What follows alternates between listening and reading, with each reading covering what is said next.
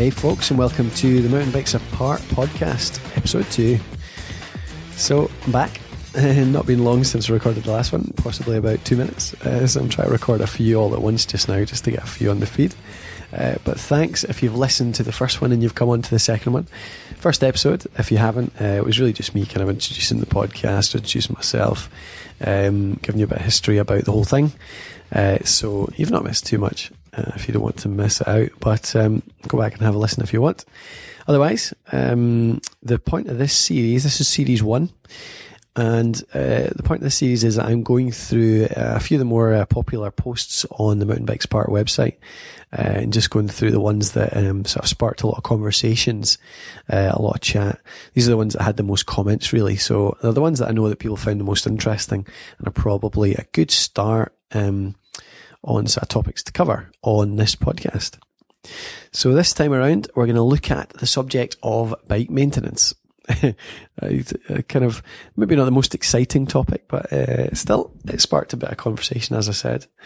Um, and it is the kind of thing uh, that a lot of people ask me questions about, um, and have asked me questions about over the years. So I think it's worth uh, worth covering.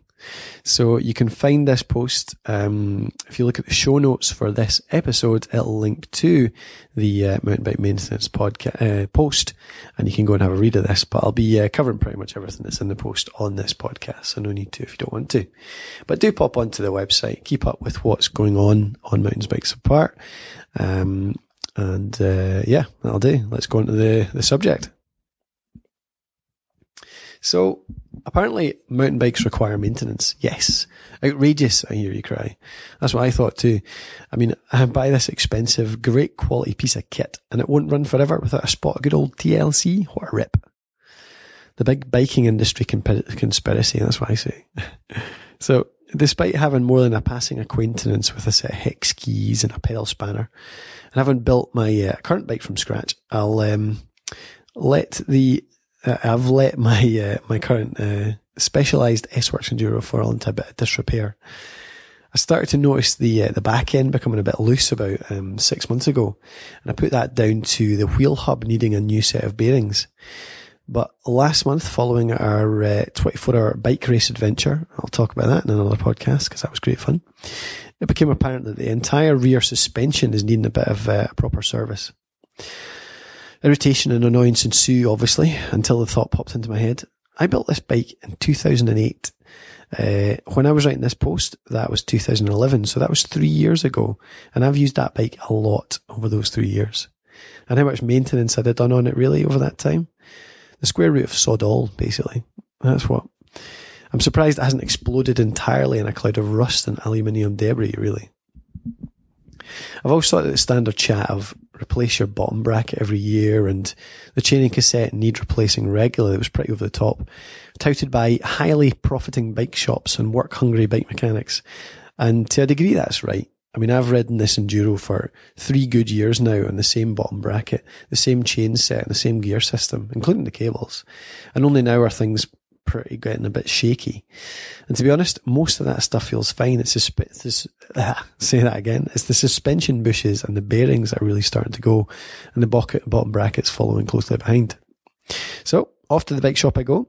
I could probably figure out how to service the bushes and the suspension myself, but time's against me at the moment, and the bicycle works just around the corner are absolutely brilliant and brilliantly cheap. Uh, that's a shop in Edinburgh, by the way. I'll recommend them any day of the week. Just pop in around the meadows. They're uh, great guys in there. So, um, I'll replace the bottom bracket myself, I'd say. Uh, new set of cranks, maybe, and certainly a full chain set and a gear cassette, uh, gear cable overhaul. So plenty of maintenance guys coming up for the site from those. Hopefully with some nice shiny pictures taken on a nice shiny bike and motivated, uh, by the iPhone 4S that's come through. Geez, this is old. I have uh, moved up from an iPhone 4S since then, by the way. so uh, mountain bikes need maintenance, eh? Perhaps every three or four years. A brisk hose and token swipe of the uh, cleaning brush will do me in the meantime. So that was the article that I wrote. That was uh, yeah, that was back in 2011 around bike maintenance, and I got I got a lot of comments around that. Um, quite a lot of people came back to me uh, to have a wee chat about it. One of the most interesting ones was um, from uh, where was he again? That was Dave Hodgson, who uh, I talked to a bit on uh, Twitter uh, years back. And he said, if you've had a bike two and a half years and are still using the same tyres and drivetrain, you're not riding it enough. And I have to say, I do agree with him. I don't ride enough. Uh, I get out probably once a week on average. Uh, over those two, over that kind of, well, the three years that I owned that enduro, I probably got out about once a week on average over the three years. Um, so over the summer, it's probably a couple of times a week, and over the winter, maybe only every couple of weeks. Uh, but like I say, I could probably get out more often than that if I wanted to. Uh, sorry, if I tried, but that's all I can manage. I mean, after those two years, obviously, I did start to get a bit of gear slippage. You do get a bit, so I do a bit of tinkering, you know, and it can wait, you can just ride on after that. But I don't know. I I've often found the maintenance stuff. If something breaks, I'll fix it, but I won't change stuff on a regular basis unless I really think it needs it. Mean, I know people uh, get their chain measurers out and they, cha- they they test how much a chain is stretched with their little ruler. Uh, I've never done that in my entire life, and I've done I know a fair bit about bikes, and I've never had to do that. I've never found that even putting an old chain on a bike, in absence of me having a new chain, has even caused that much of a trouble. You get the old um, legend that uh, if you change your chain, you've got to change the cassette because uh, they wear in tandem. And if the, if you change only one of them, then you're going to have horrible shifting issues. But to be honest, that's nonsense. If you're a perfectionist, by all means, I'm pretty sure you maybe notice. I mean, I, I would notice the difference. It does make a difference when you've got an entirely new drivetrain. It's so snappy, so shiny, so smooth. It's nice. But, um, it's whether it's worth that effort, I guess. Uh, and I will do it more often. To be honest, I do do it more often than uh, back then. That was probably the longest I've gone. And that was only because that enduro somehow it lasted forever. It was just, it was a great bike. Um, I spent a fair bit of money on the components. I mean, it was all pretty top end stuff. So it, it would last longer for that reason as well. Uh, so that's maybe why I got away with not doing quite as much maintenance on that. Another good uh, comment in that post was from uh, Steve L. Um, he said, if you replace your bottom bracket every year, get a Hope one with replaceable bearings. That's a nice wee tip. Um, that one's, uh, that's like one of the really good Hope bottom brackets that you can actually just take apart and um, not have to replace the whole thing. So that's a nice little tip if you do want to replace your BB every year. Um, he's talking about hydraulic fluids needing replaced every couple of years as well due to water ingress. So if you've got your hydraulic brakes, uh, then water's going to get in there. Uh, and I have to admit that was something that was becoming a bit of a trouble on my enduro um, towards the end of that three year period. Possibly because water was getting in there, probably because they needed bled. Um, but yeah, that's something to look at as well. Um, he also mentioned that Hope published some maintenance guides for their rear cassettes. Uh, he said they do come apart and you're meant to service them every few months as long as you don't lose ratchets. It's fairly easy. Uh, so I've never tried that, I have to admit. I've never uh, taken a cassette apart to give it a good clean or a bit of maintenance, but uh, maybe that's something that I could look at if anybody's interested. Let me know if that's something you want covered. Um, I'm just going to look down through some more comments. I liked the one from, uh, it's another Steve, actually. That first one was Steve L. Now I've got just Steve. And he said, at last, the voice of reason. Couldn't agree more. Why do we pay thousands of pounds for a piece of sporting equipment that needs to be drip fed oil, kept in a desiccated environment for fear of it exploding when we use it in the environment it was designed for? I've had my Stumpjumper for two and a half years, and here's a list of things I haven't replaced.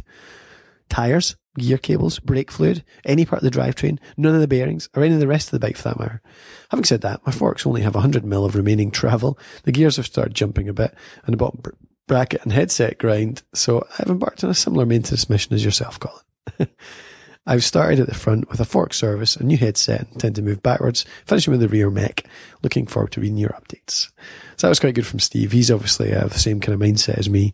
Don't replace it until it breaks, um, which obviously it has in his case now. So. then if we go down to the bottom of the page, we've got the opposite uh, view, which is Michael Appleton. And he says, uh, bike maintenance, uh, say that again, bike maintenance for me is a near monthly exercise during the summer. Mostly just double checking for wear and tear, tightening any fixings uh, that may be coming loose, and sometimes uh, replacing any items which are wearing. Uh, during the winter, I complete this every two or three rides. Good job I don't get out that much when it's damp and cold.